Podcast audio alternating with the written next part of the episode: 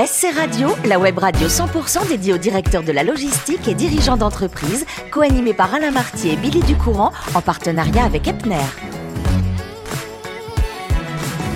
Bonjour à toutes, bonjour à tous, bienvenue à bord de SC Radio, la radio 100% consacrée à la supply chain.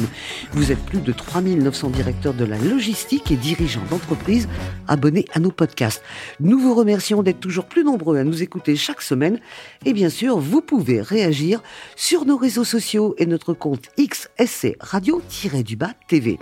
À côtés, pour co-animer cette émission en direct de Cholet, Sébastien Videt. Bonjour Sébastien. Bonjour Billy. Vous êtes directeur marketing et communication d'Epner et aujourd'hui, notre invité, c'est Sébastien Violo. J'ai deux Sébastien, il va falloir que je fasse très attention.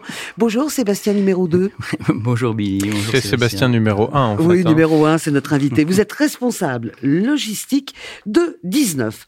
Vous êtes né à Bressuire, dans les Deux-Sèvres, Sébastien. Tout à fait. Et comme votre passion, c'était le football, mais un peu plus qu'un gamin qui sort de l'école et qui veut taper dans un ballon, vous vouliez en faire votre métier.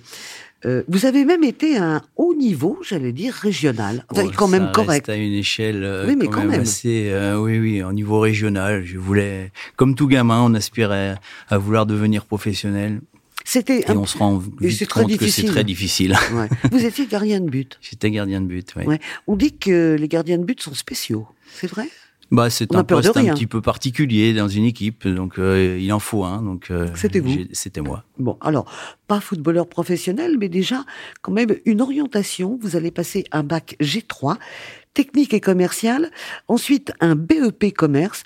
Et là, je me Avant le demande... BEP. Le, le BEP, oui, Oui. pardon, avant. Et là, je me demande si ça vient pas un peu euh, de la famille. Parce que vos parents tenaient un bar, donc ça veut dire qu'ils savent ce que c'est le commerce, ils savent ce que c'est les horaires impossibles, ils savent ce que c'est de bosser, ils savent ce que c'est la relation client, qui Tout n'est pas toujours évidente dans un bar.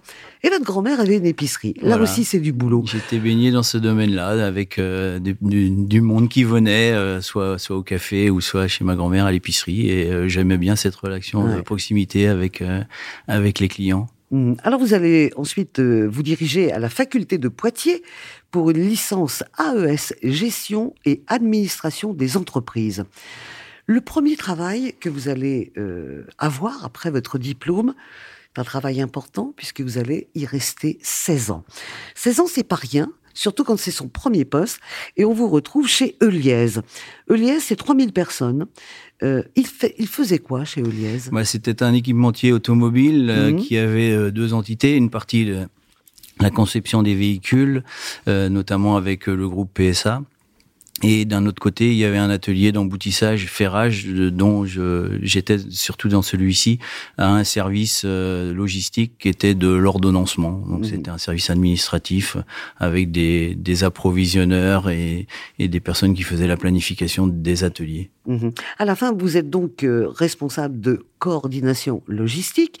On va vous retrouver dans une petite structure de pompe à chaleur qui s'appelait Antalphi comme responsable. Antalpi, oui. Antalpi, pardon, comme responsable logistique. Et alors, ce qui est incroyable, c'est que il y a des allers-retours dans la vie. Juste après euh, ces quelques années, on vous retrouve de nouveau chez Euliez.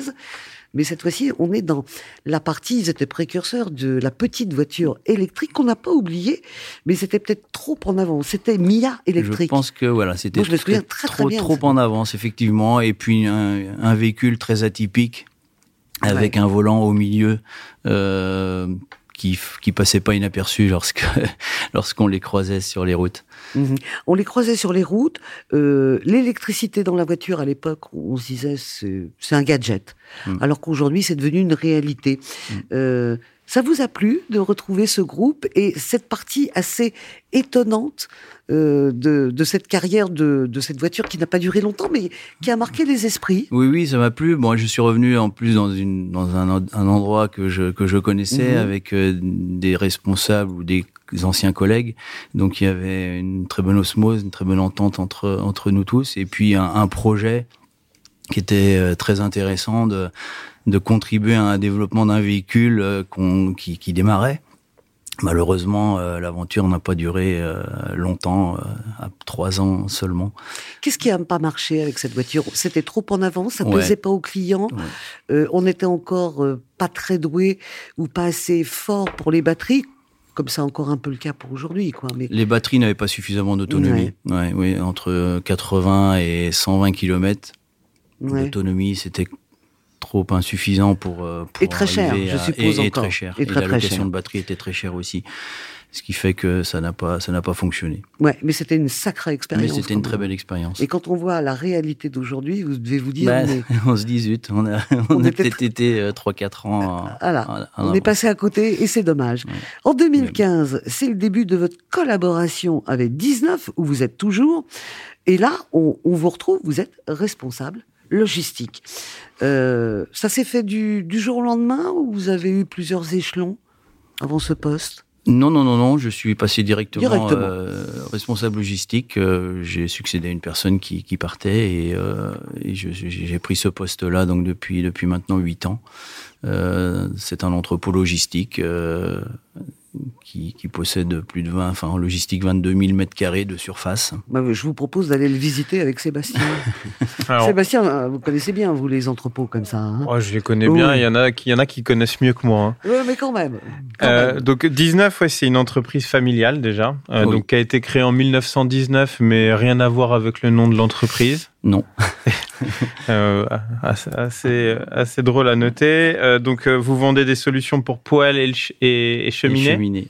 Euh, qui sont vos clients? Comment vous vendez? À qui vous vendez? Nous avons deux réseaux. Nous avons les professionnels qui installent tout ce qui est donc poêle à bois, poêle à granulés, cheminée, insert.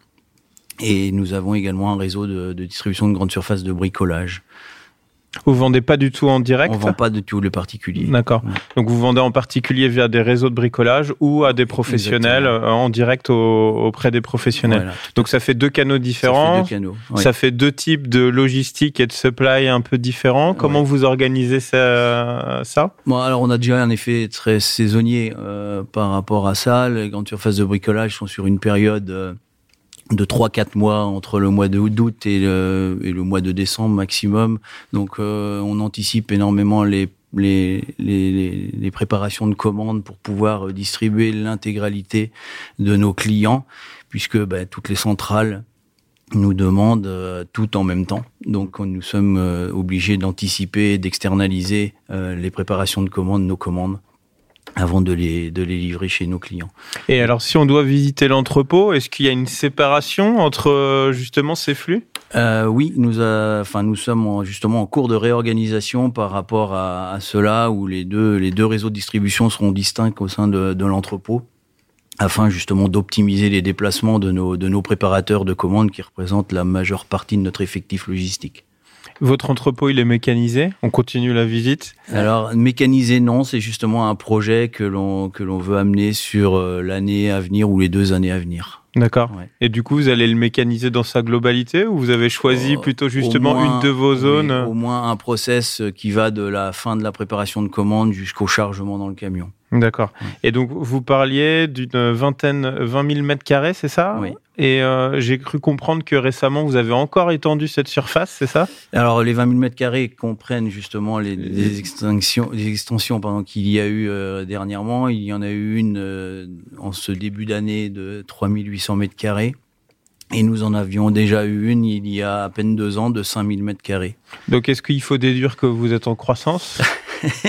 oui, cela fait deux ans de suite que nous avons des croissances à deux chiffres. Donc effectivement, il a fallu euh, justement agrandir et avoir les moyens nécessaires pour pouvoir euh, stocker et, et bien, arriver à livrer nos clients et avoir les produits justement en stock pour pouvoir les livrer le plus rapidement possible. Et alors sur la partie transport, cette croissance, comment vous la comment vous la gérez? Comment vous faites pour euh, augmenter vos capacités de transport bah, ou gérer vos plans de, de livraison? Nous avons des partenaires avec lesquels bah, nous avons des liens historiques et sur lesquels euh, chaque jour, nous, avons euh, plusieurs camions qui viennent prélever principalement de la messagerie euh, tous nos flux, qui représentent à ce jour environ 600 à 700 unités de manutention en départ. Donc nous avons fidélisé ces clients-là et, et, ces, ces partenaires-là et, et, et, on est un partenariat qui, qui est obligatoire dans, la mesure où nos clients à ce jour ne stockent plus rien et, et volent tout de suite leurs produits. Mmh. Donc si on doit compléter et finir la, visite de cet entrepôt, euh, en termes d'aspect RSE, est-ce qu'il y a des projets ou des choses qui ont déjà été réalisées pour diminuer la consommation euh, d'énergie et puis les émissions de CO2 au global sur ce que sur votre activité dans logistique? ce n'est pas une, une, priorité, enfin une politique de l'entreprise d'un point de vue transition énergétique. à ce jour, surtout d'un point de vue sociétal, il y a des actions au niveau notamment des ressources humaines, mais sur la partie euh, énergétique, c'est pas encore à l'ordre du jour, euh, mais forcément on va y venir. Merci Sébastien pour cette visite qui est extraordinaire. La prochaine fois, on filme. je reviens à Sébastien numéro 1. Merci Sébastien numéro 2. Euh, Sébastien, vous m'avez dit, je peux pas rester en place. Est-ce que c'était déjà le cas quand vous étiez gamin? Bah, en fait, le fait d'être sportif m'a toujours amené à, à aller courir sur euh, les terrains avec un ballon, une balle au pied ou, euh, ou aller euh, avec les copains naviguer. C'est, on n'est plus, on n'est pas comme les jeunes d'aujourd'hui rivés sur un téléphone portable. Donc, fallait bouger et j'ai toujours gardé ça en moi. Il faut mhm. toujours que je m'occupe, oui. Alors, le foot, je dis pas que c'est terminé, mais vous faites du footing aujourd'hui comme sport, vous faites du VTT. et comme vous pouvez pas rester en place, bah, vous faites du sacré bricolage. Alors, c'est pas changer une ampoule. Hein. Vous faites de la réflexion de placard, de la peinture. Vous posez même les parquets? Oui. Bah, j'essaie de me... J'étais absolument pas du tout bricoleur euh, jeune. Mais comment c'est venu? Euh, mon papa faisait euh, l'ensemble d'une maison, je le suivais même pas, mais ça m'est venu bah, à partir du moment où on achète une maison, bah, il faut qu'on fasse des choses à la maison. Et c'est comme ça qu'on se découvre des, des, des, faces cachées. Quoi. Ouais, alors, la plus belle face cachée, euh, la réussite de bricolage dont vous êtes le plus fier? Euh, peut-être l'aménagement de, ça reste basique, mais de tout mon ensemble de, de maisons sur la partie euh, parquet, avec un déménagement et démontage d'une cuisine pour la remettre à un autre endroit. Voilà, ça reste à. Oui, il est très modeste. Hein. quand je pense que quand euh, cette grande marque suédoise qu'on connaît tous. Euh, on achète une pauvre étagère euh, qui porte mon nom d'ailleurs, mais ça n'a rien à voir, et que je mets 48 heures à la monter, et qu'à la fin je m'aperçois qu'elle n'est pas du bon côté. Donc moi je vous dis bravo, je suis en admiration totale. Merci mes deux Sébastien d'avoir participé avec humour, avec également de sérieux quand on parle boulot à cette émission. C'est la fin de ce numéro de SC Radio. Retrouvez toute notre actualité sur nos comptes X et LinkedIn. On se donne rendez-vous mercredi prochain à 14h précise pour une nouvelle émission. L'invité de la semaine de SC Radio, une production b2b radio.tv en partenariat avec Epner.